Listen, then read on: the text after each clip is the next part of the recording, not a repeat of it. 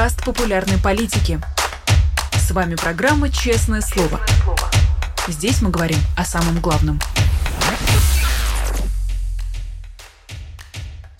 Приветствую вас, зрители программы «Честное слово». Сегодня ведущий я, Дмитрий Низовцев. На канале «Популярная политика» ежедневно наша передача выходит. По будням отвечаем на ваши вопросы в комментариях. Но самое главное, сами вопросы эти задаем гостям нашего эфира. Гораздо интереснее, гораздо правильней и веселее задавать вопросы, когда от вас э, сопутствуют нам лайки. Э, видео сразу продвигается вверх, а ведущий сразу расправляет плечи и начинает с гораздо большим азартом разговаривать э, с гостем. Но вне зависимости от того, поставите вы лайк или нет, а вы наверняка поставите. А, я приветствую гостя нашего эфира. Сегодня это Дмитрий Орешкин, политолог. Дмитрий Борисович, здравствуйте.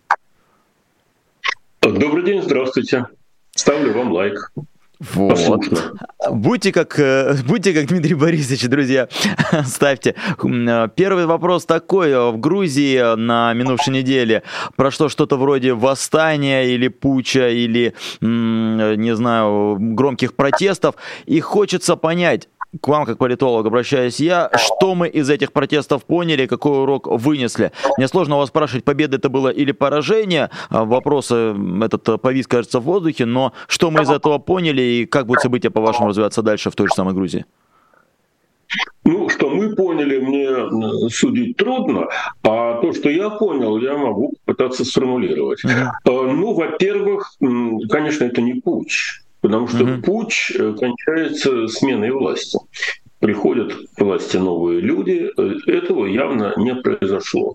Произошел массовый, в значительной степени стихийный э, протест, отчасти близкий к тому, что происходило в Украине, когда люди поняли, что их хотят обмануть, хотят на них надеть хомут, и э, начали братваться.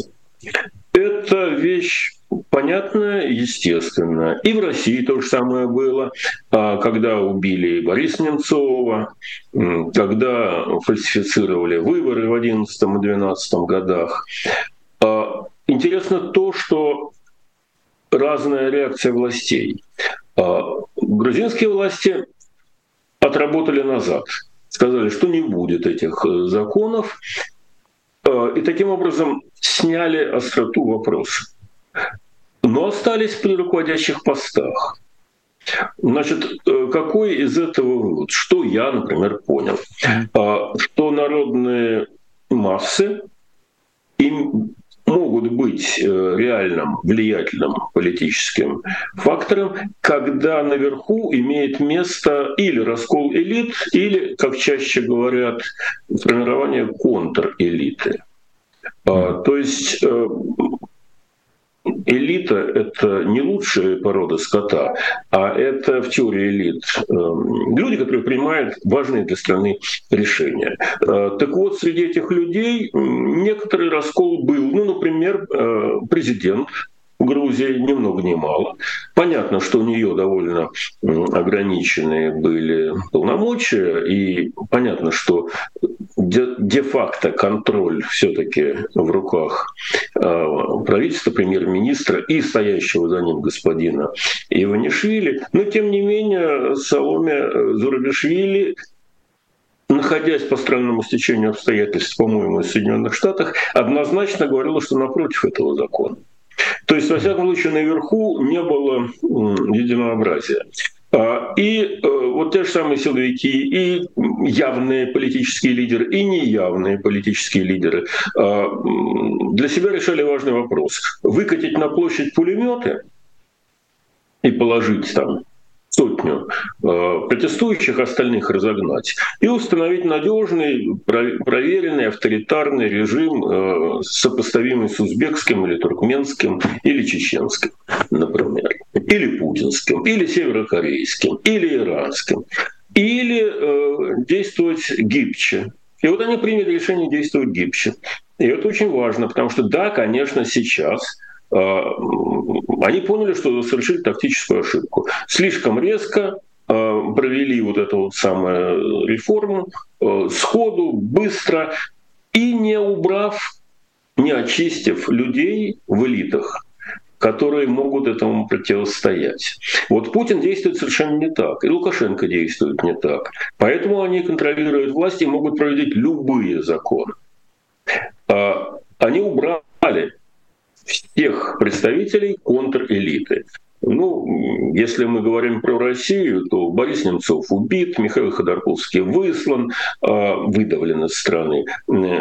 Алексей Навальный посажен, и не только Навальный, но и Володя Карамурза, Илья Яшин, и господин Куринов, и десятки, сотни уже э, других людей, которые как кажется, власти могли бы выступить в качестве центра координирующего, вдохновляющего, формулирующего эти самые протесты.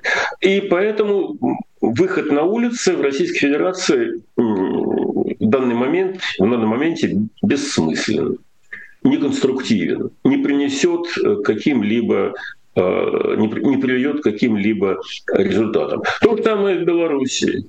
Э, я думаю, что ну, как минимум половина э, белорусского народа понимает, что Лукашенко выборы украл.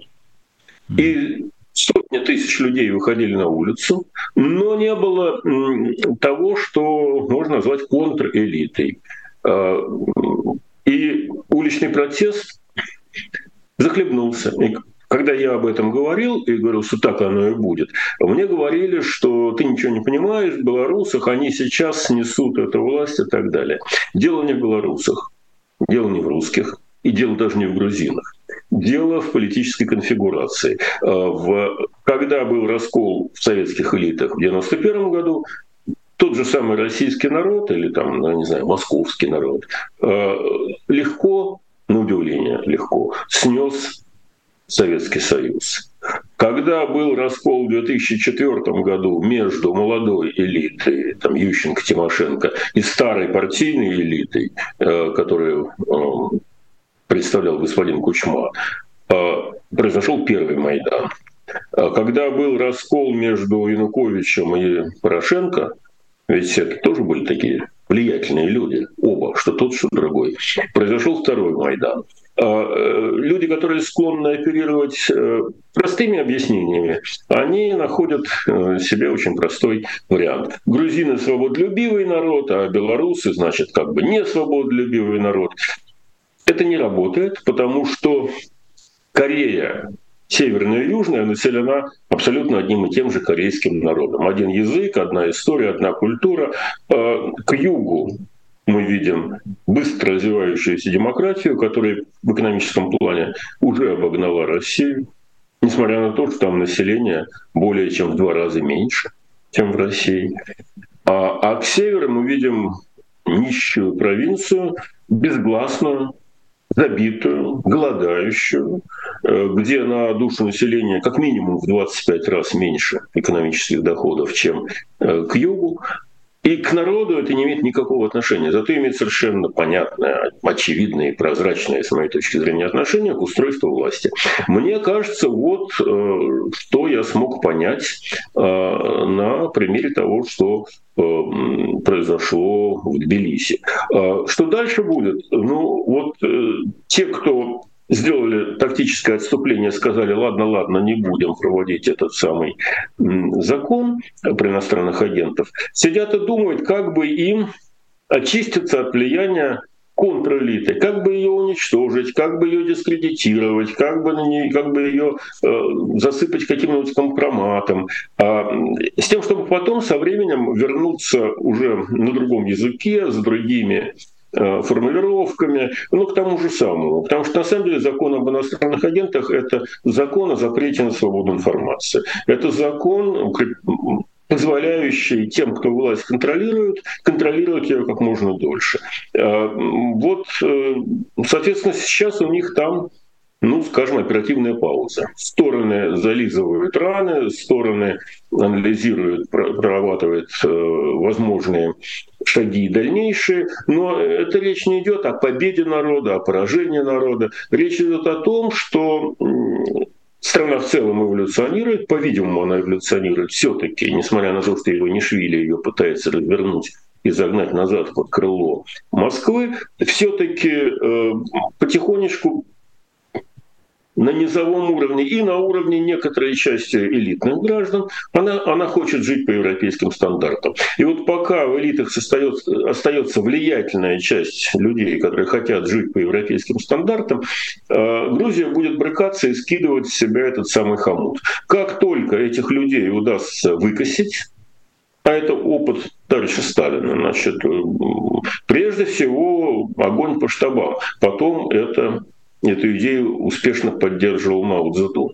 Э, выкосить э, потенциальных соперников, а потом с народом можно делать все, что угодно. Он безгласый, и безглазый, и безмозглый с такой ситуации становится, просто потому что некому видеть, смотреть, думать, объяснять, формулировать. Этих людей уже не остается. Вот это как раз опыт Путина, Лукашенко, э, Ким Чен Ына.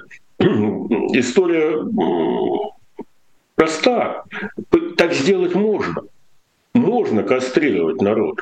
Можно вычерпать у него мозги из черепной коробки.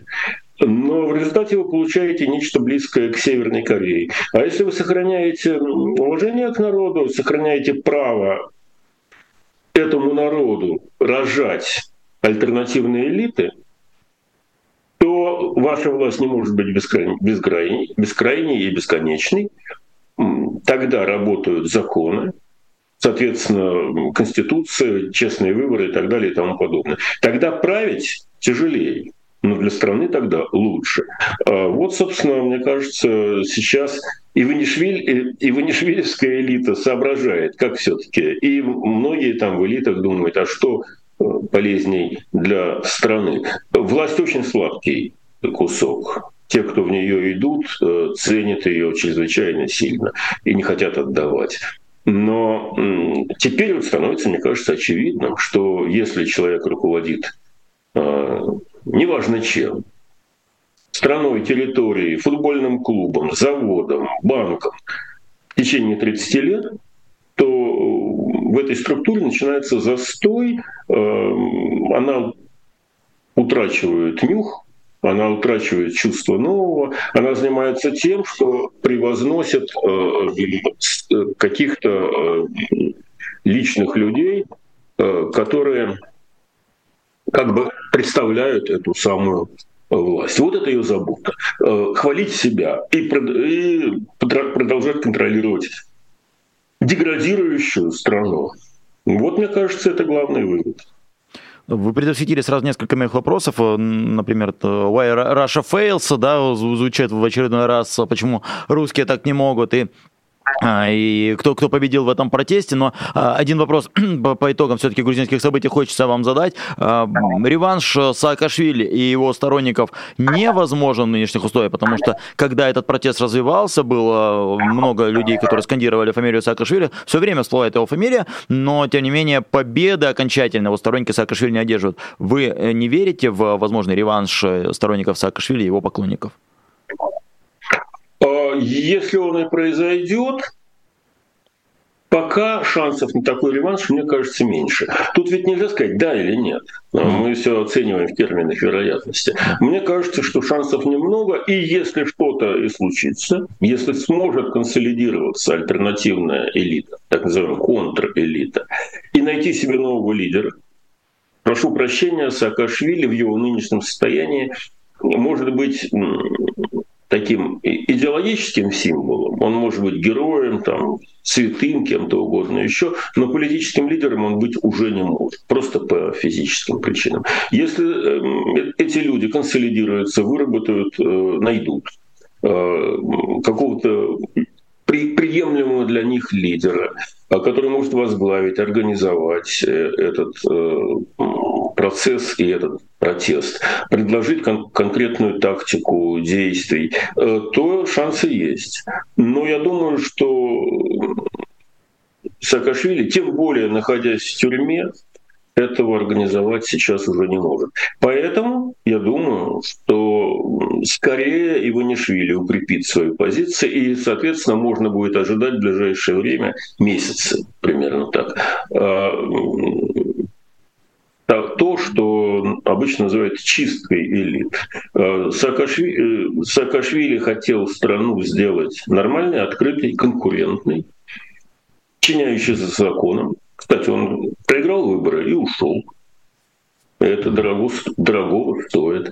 А вот те люди, которые пришли ему на смену, скорее отменят выборы, чем отменят свою власть. Поэтому я скорее так э, пессимистичен настроен э, по отношению к Грузии. Процентов 20, с моей точки зрения, вероятности того, что удастся перехватить э, власть, удастся выстроить контрэлиты уже на, на том месте, которое защищал Саакашвили, остаются. Но 75-80% э, скорее на стороне Иванишвили, потому что за ним э, бюрократия, э, за ним поддержка России, за ним ну, скажем так, поддержка значительной части силовиков грузинских. Ну и понятно, что грузинской автократии и коррумпированных э, грузинских деятелей, которых, как и везде в таких режимах, э, в избытке на этой территории. Они понимают, что уход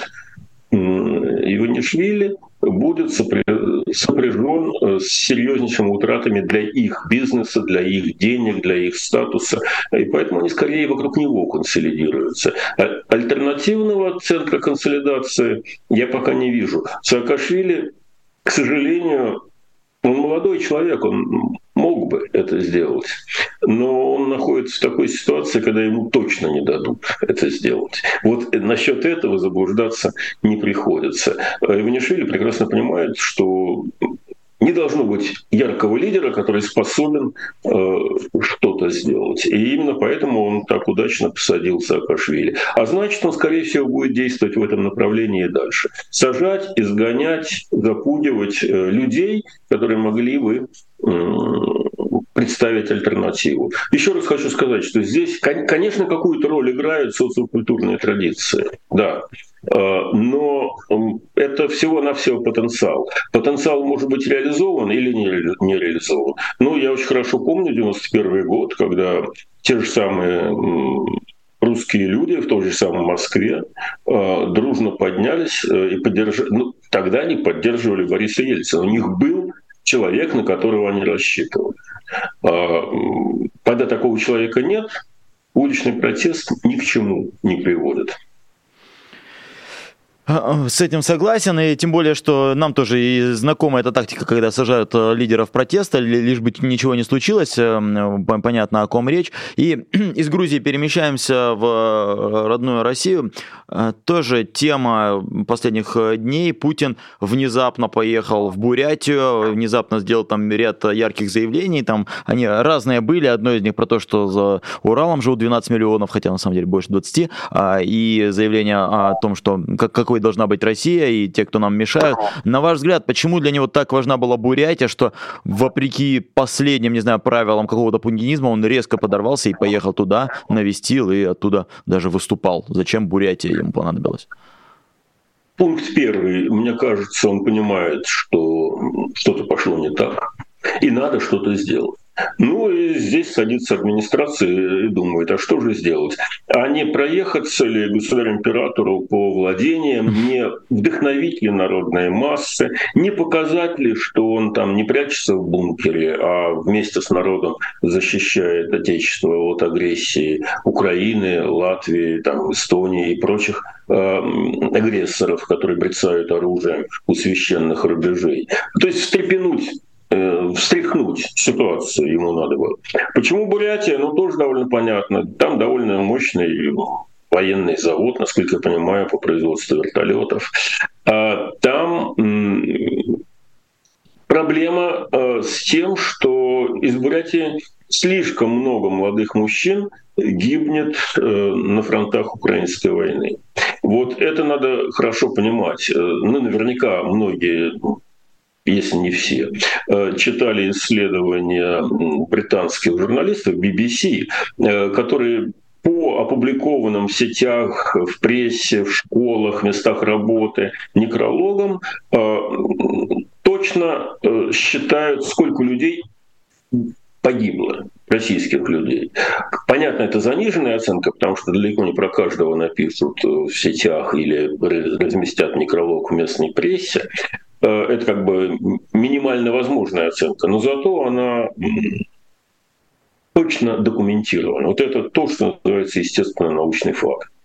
И понятно, что любой человек, который интересуется реальным устройством Российской Федерации, соотносит э, полученные цифры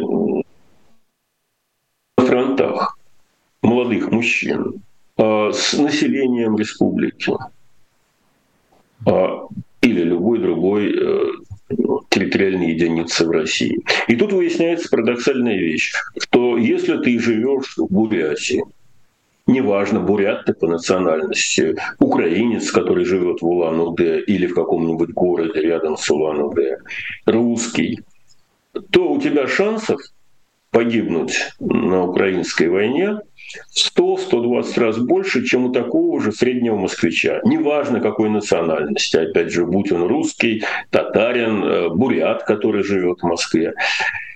Теоретически такое территориальное Э, расхождение на два порядка.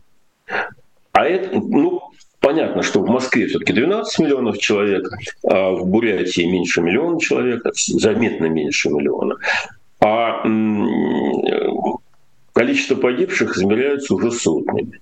И почти в каждой семье а, есть или потери, или точное фактическое знание о том, что у соседей кто-то погиб, у близких родственников погиб. То есть это не теоретические рассуждения, а вот такая вот проблема на семейном уровне. И, конечно, буряты не дурей нас с вами. Они такие же горожане, они также э, мыслят э, о том, что происходит. Да, там, конечно, разный социокультурный субстрат, но они умеют пользоваться интернетом, они умеют анализировать информацию, и у них хочешь или не хочешь, и это заслуга Путина, а, отрицательная заслуга, появляется очень простой вопрос. Как деньги, так они почему-то стекаются в Москву. Ну, я вам по секрету скажу, не столько в Москву, сколько в Кремль, в кремлевские структуры, там, ну, Министерство финансов там, и так далее. А, даже не важно, часть этих денег стекается качестве налоговых поступлений в центр э, сбора и обработки этих налогов, а он, кажется, располагается в Тульской области. Не в этом дело. Распоряжается этим центр, а это Кремль. Так вот, как, значит, э, денежки, так Кремль. А как в зимних окопах погибать под танками, так, будьте любезны, э, буряты или дагестанцы, или северные осетины, или те же русские из депрессивных регионов, а, или тувинцы имени господина Шейгу. И тут появляется, естественно, местная интеллигенция, которая говорит, слушайте, это называется, ну, если и не геноцид, то, во всяком случае, очевидная несправедливость в таком вот э, этническом смысле. Я думаю, что здесь дело не в этническом смысле, а скорее вот в том, что в Москве ты можешь ты больше зарабатываешь, ты лучше ориентируешься в ситуации, у тебя есть под рукой адвокат, э, у тебя есть квалификация, ты знаешь иностранный язык, э, у тебя, может быть, есть иностранный паспорт. И ты, во всяком случае, если уедешь в Казахстан или в Армению или в Грузию, то ты там найдешь себе работу. А если ты работаешь на каком-нибудь э, второсортном заводе, или даже не заводе, а каком-то еще предприятии, в Бурятии, то, скорее всего, у тебя нет иностранного паспорта, нет иностранного языка, ты не айтишник, ну и так далее. И у тебя шансов уехать, избежать этой мобилизации гораздо меньше. Это не потому, что проблема измеряется нациями, это потому, что проблема измеряется условиями жизни. Так вот, Путин воюет депрессивными регионами. В частности, потому что в этих регионах зарплата 30 тысяч рублей для э, среднего мужчины считается хорошей. И поэтому оттуда так много людей охотно э, идет на службу и так далее. А если предложить там 100 тысяч рублей, то это вообще огромные деньги. Москвича-то такими деньгами не купит. Ну, или не всякого москвича. А, ну, вообще мы говорим не о, о вероятностном процессе, а в статистическом процессе. А, не каждый конкретный человек, а вот как, как говорится, э, социальные когорты. Так вот, э, если ты принадлежишь к когорте, которая расположена в депрессивной или в периферийной зоне, то у тебя меньше шансов себя защитить, там менее развито гражданское общество, там есть чрезвычайно смелые, мужественные, достойные люди, но их просто мало. Они, они действуют э, в условиях жесточайшего диктата. Их запугивают, побить могут на улице, посадить могут, все что угодно. В Москве тоже это все, но там таких людей больше, там ну, другие социальные практики, скажем так. Так вот, для Путина это угроза, для его режима это угроза, потому что на самом простом человеческом уровне понятно, что это территориально несправедливо. А, поэтому он едет туда для того, чтобы вдохновить, поднять, объяснить, что вот да, мы все вместе защищаем, на нас напали и все, все прочие сказки. А, ну среди прочего, конечно, милый, милая ошибка насчет 12 э, миллионов человек за Уралом. Он, наверное, имел в виду что-то типа Восточной Сибири, потому что за Уралом и Екатеринбург, и Новосибирск, и Иркутск и так далее. Ну, Иркутск – это же Восточная Сибирь. А, но оговорился человек, не в этом дело. Но ну, ему надо было показать, вдохновить, объяснить, что это он, как э, начальник Родины, очень высоко оценивает э, именно Бурятию, потому что Бурятия примерно так же, как и Тыва или Дагестан, э, или, например, э, Псковская или э, Костромская область в России, такие вот не самые продвинутые, не в обиду, будь сказано, а страдают в первую очередь. Ему надо было показать, что он с ними.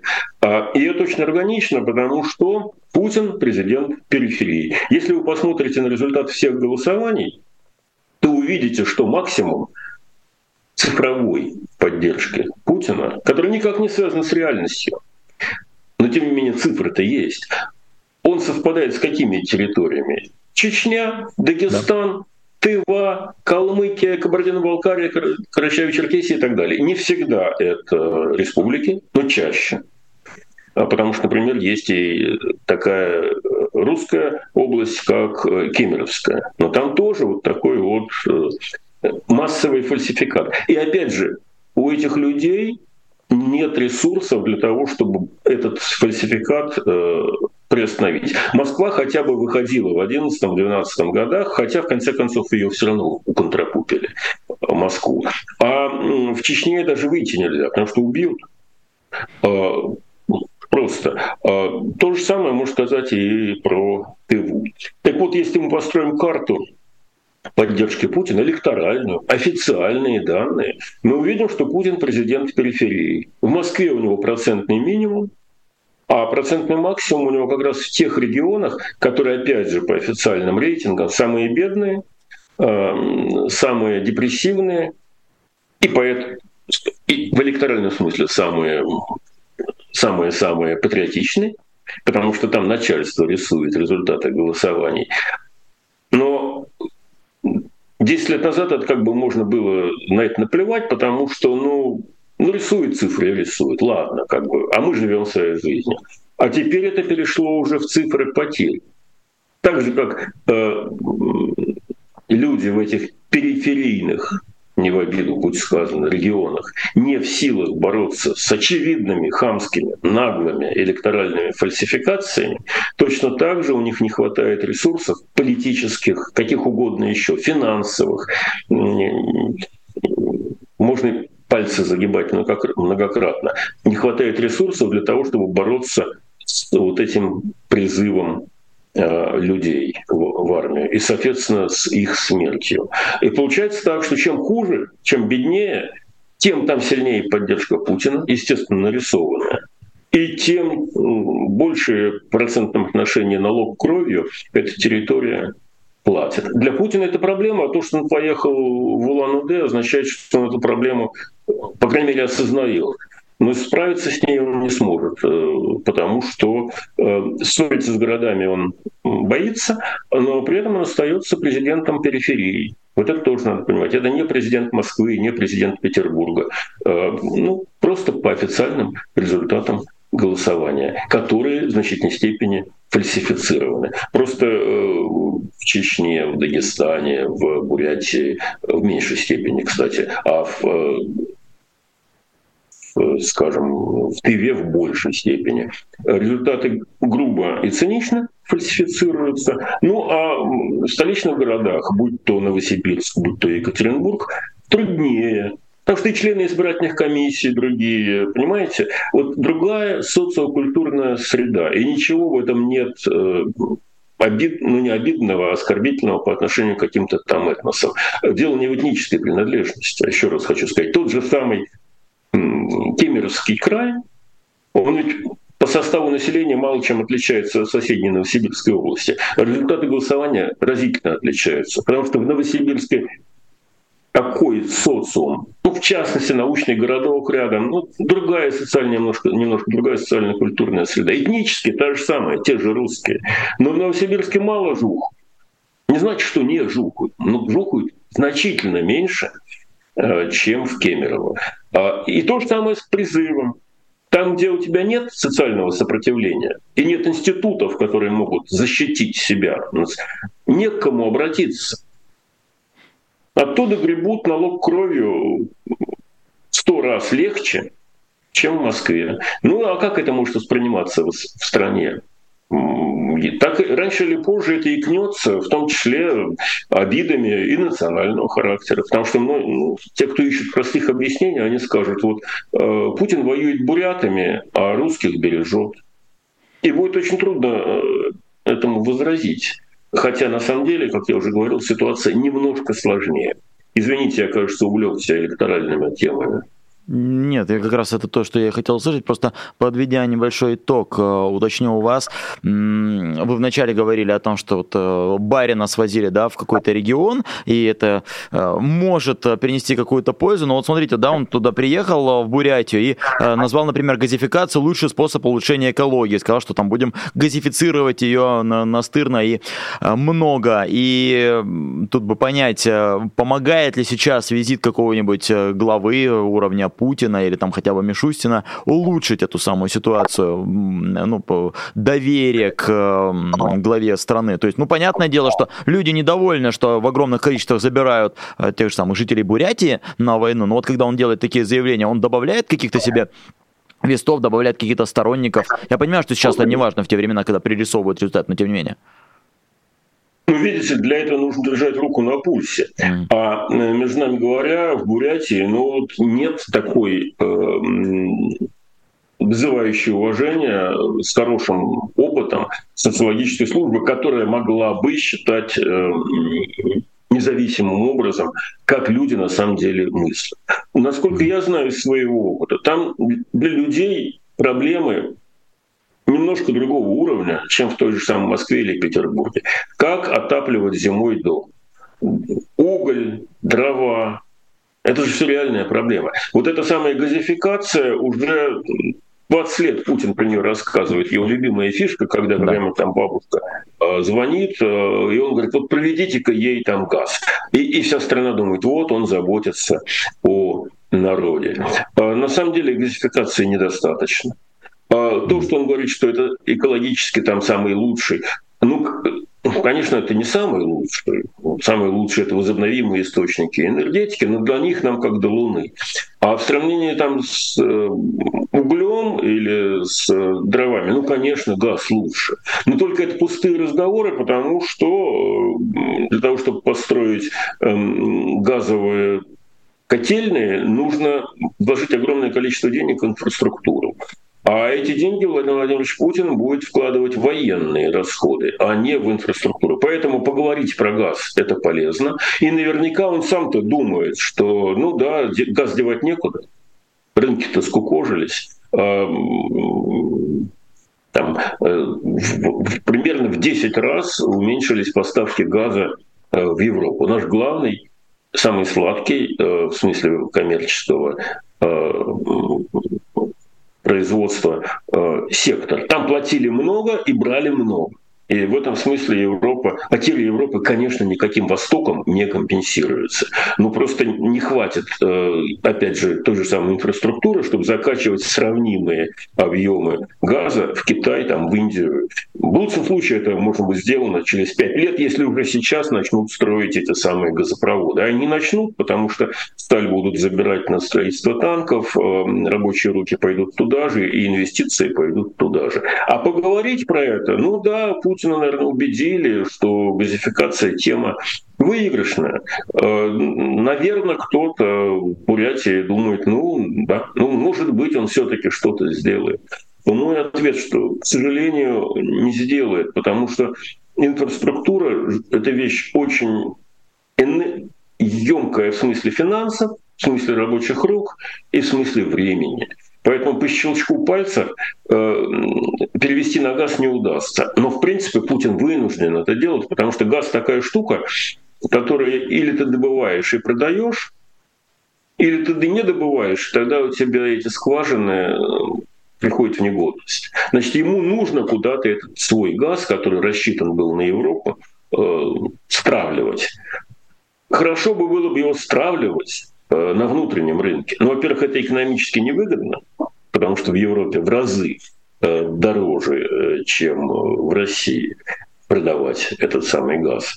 А во-вторых, для этого нужна инфраструктура. И того, и того сейчас нет. А язык без костей можно пообещать, конечно. И даже, может быть, что-то и сделать там, но, опять же, скорее всего, это в лучшем случае будет недалеко от Улан-Удэ. А, честно говоря, я сильно сомневаюсь, что этот лучший случай состоится. Поэтому боюсь, что это будет обычный разговор про то, что удвоить ВВП, догнать Португалию по душевому доходу или перегнать ее, да, войти в пятерку самых развитых экономик. А, сейчас Россия уже выпала из десятки самых развитых экономик, уступив свое место практически сейчас наравне Южная Корея, Австралия, э, Канада, и где-то где там 11-12 места, вот и Россия между, между ними. А ведь какие слова были сказаны. И, а к 2020 году нам обещали колонизацию Луны. Помните, был такой персонаж? Да, да, да. Рогозин. Много чего нам обещали. А, но люди послушают, послушают, поверят. Раз, два, три поверят. На восьмой раз у них начнет что-то свербить в сознании. А не слишком ли этот джентльмен нам рассказывает увлекательные сказки. И не слишком ли долго он их рассказывает. Вот особенно сейчас на фоне войны победоносной, которую нам обещали, маленькой победоносной войны, которая растянулась на год, э, сопровождается чудовищными потерями. И, в общем, для тех людей, которые Путину симпатизируют, ему верят, э, какими-то удивительными результатами. Э, не то, что Киев не взяли, ни одного областного центра взять не удалось. Э, не самый крупный город, который называется Артем, Ар, Артемьевск или Бахмут, эти люди не могут взять 8 или 9 месяцев. И вот здесь начинается то, что специалисты называют когнитивный диссонанс. А где газ у нас в стране? А где победы обещанные? А где вот тот самый рубль, который э, э, тихая гавань для мировых финансов? Нигде. Нигде. Поэтому мы сейчас э, переживаем фазу, которую потом, наверное, назовут путинским застоем, по аналогии с Брежневским. Там тоже мы все время шли семимильными побед, шагами к победе коммунизма, всех опережали и вызывали всеобщий восторг. Я это помню хорошо, это годы моей молодости. Но потом от натуги пупок развязался. Бывает такое. Ну вот и здесь примерно такая же штука. Только путинский застой, в отличие от брежневского, гораздо более страшные, потому что мы стоим на месте, ну мы, я имею в виду Россия, буксует, и каждый день этот замечательный процесс стоит примерно 500 человеческих жизней. Причем ведь это же это, в принципе, сопоставимо с максимумом потерь во время ковидной э, эпидемии. Тогда было в максимуме по тысяче человек в день, но ведь тогда умирали в основном люди старших возрастов, с ослабленным здоровьем и так далее. А сейчас 500 человек молодых мужиков закапывают э, мерзлую землю. Я говорю только про русскую сторону, российскую сторону.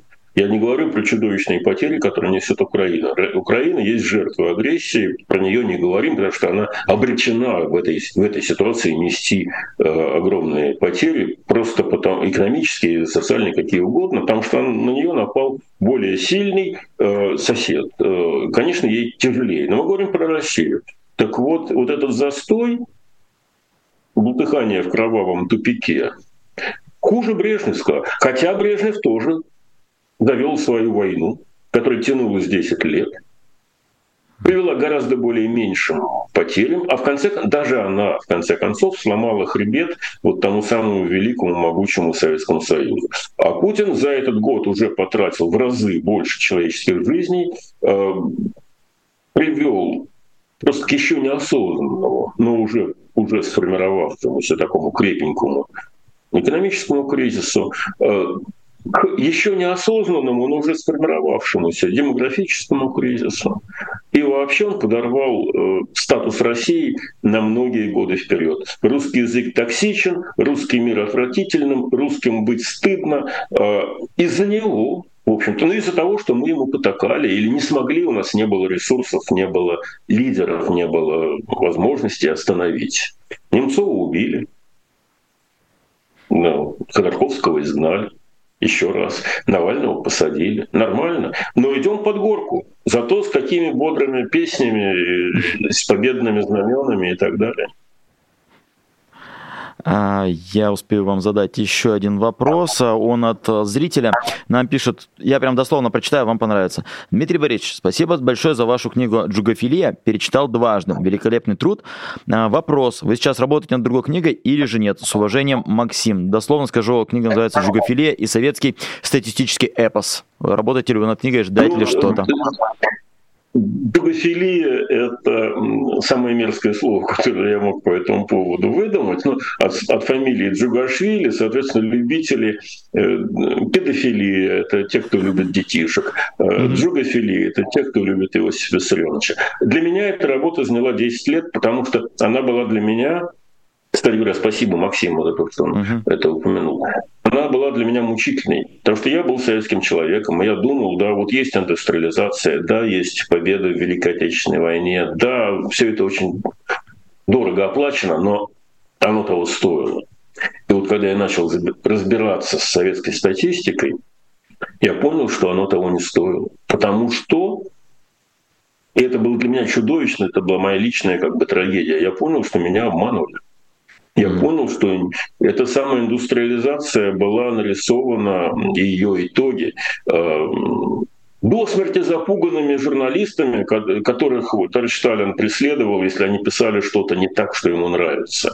А когда темпы экономического роста на самом деле, ну, в лучшем случае оставались такими же, как при царе-батюшке. Но пропаганда была такой тотальной, что люди до сих пор думают, что мы, мы Сталин рванул страну вперед. Нет, он ей надорвал спину. А, и вот эта книга для меня это в некотором смысле личная трагедия. Я не то чтобы я готовлю материал к другой книге, но это, пожалуй, будет еще тяжелее. Не знаю, смогу ли я и успею ли я ее написать. А, это о том, как устроена наша политическая мысль, политическая культура. Что нам кажется очевидным, естественным, не, не вызывающим сомнений, а на самом деле ошибочное. Вот что является ошибочным, а для нас как бы как аксиома. А, и вот о влиянии этих неосознанных, но чрезвычайно важных а, мозговых шаблонов на политическую жизнь э, моей любимой России. Это работа тяжелая не в смысле, не только в смысле там сбора материала, написания текста, а ты постоянно переживаешь э, катастрофу, потому что ты понимаешь, что тебя учили одному, а действительность устроена совершенно по-другому. Э, это отдельный длинный разговор, э, но я зная, как э, советский режим формировал мозги соотечественников, бессовестно втюхивая им откровенную, совершенно бессовестную, чудовищную по масштабам ложь, а люди воспринимали это, ну не может же быть такого, чтобы вот об этом они нам врали. Вот ответ простой, может. Вы даже не представляете, как цинично и бессовестно вашим сознанием манипулирует. А вот это сознание, встреча с действительностью, она людям ломает жизнь и или даже лишает их жизни. Потому что одно дело смотреть картинки по телевизору о героических э, боевых буднях, и совсем другое дело оказаться в окопах э, с без достаточной подготовки, э, с дефицитом снарядов за спиной, с весьма неумным командиром, который вас гонит вперед под танки. И вот здесь у тебя начинает меняться осознание реальности дико поздно, потому что осознаешь ты эту реальность, когда тебе остается жить 15 минут, может быть, с половиной. Это как вот э, большевики, которые вдруг понимали, что они работали на людоедский режим, гвоздем царапали на камере, на стенке камеры э, «Сталин убийца» перед, в ночь перед расстрелом. Но эту надпись мог прочитать только тот, кто находится в этой камере, и тоже написать то же самое для следующего обитателя этой камеры. Вот задача в том, мне кажется, наша, как выйти из этой камеры. Вот как, как людям объяснить, что в действительности происходит. Нельзя же каждого свозить в Донецк и показать, как в действительности идет война. Он же видит эту войну глазами Киселева, Соловьева, э, каких-то там еще пропагандистов. То, что ему показывают. А когда он сталкивается с реальностью, я ему от души не завидую. Я это пережил в теоретической форме, а люди переживают это в форме практической. И даже не успевают сообщить о результатах своих наблюдений своим близким, потому что э, у них рот забит землей. И это катастрофа, прежде всего, моего народа, моей страны. Понимаете, то, что мы воспитаны чрезвычайно далеко от действительности. Извините, я, кажется, увлекся. Нет, не извиняйте, всегда, всегда только приветствуются в нашей программе а, такие рассказы. Спасибо вам большое за откровенность. Напоследок пожелаю, чтобы ваша книга действительно вышла. Видите, поклонники есть вашего творчества, так что будем ждать. Спасибо, Дмитрий Борисович, за участие. Спасибо большое. Ждем вас еще. И да, спасибо тем, кто задает вопросы. И Максиму, который дважды прочитал книгу «Джугофилия». А, еще раз порекламирую ее в нашем эфире, книгу Дмитрия Орешкина. Вот он нам сказал, что он 10 лет ее писал, так что есть там а, что почитать и есть что подчерпнуть и благодарю всех остальных, кто оставался неравнодушным к нашей сегодняшней занятной беседе. Ну и отдельно, а, с отдельной строкой хочется упомянуть самых дорогих нашим, нашему сердцу людей. Это патронов канала «Популярная политика». Имена их вы видите внизу, вот они бегущей строкой идут. Каждому из них хочется пожать руку. Зовут ли человека Адыгея против войны, зовут ли человека Нина Ран, зовут ли человека Денис Шишкин или Павел Замарев. Всем мы им благодарны в равной степени. Спасибо, благодаря вам существует канал «Популярная политика», благодаря вам работаю лично и я, ведущий сегодняшней программы «Честное слово», Дмитрий Низовцев. Не выключайте канал «Популярная политика» на совсем через час 15 минут мои э, юные коллеги Александр Макашенец и а, Ирина Алиман э, выйдут на связь и проведут вечерний стрим, а там уже и вечерние новости. Спасибо вам, до новых встреч в эфире, пока-пока. Вы слушали подкаст «Популярные политики». Мы выходим на Apple Podcast, Google Podcast, Spotify и SoundCloud. А еще подписывайтесь на наш канал в YouTube.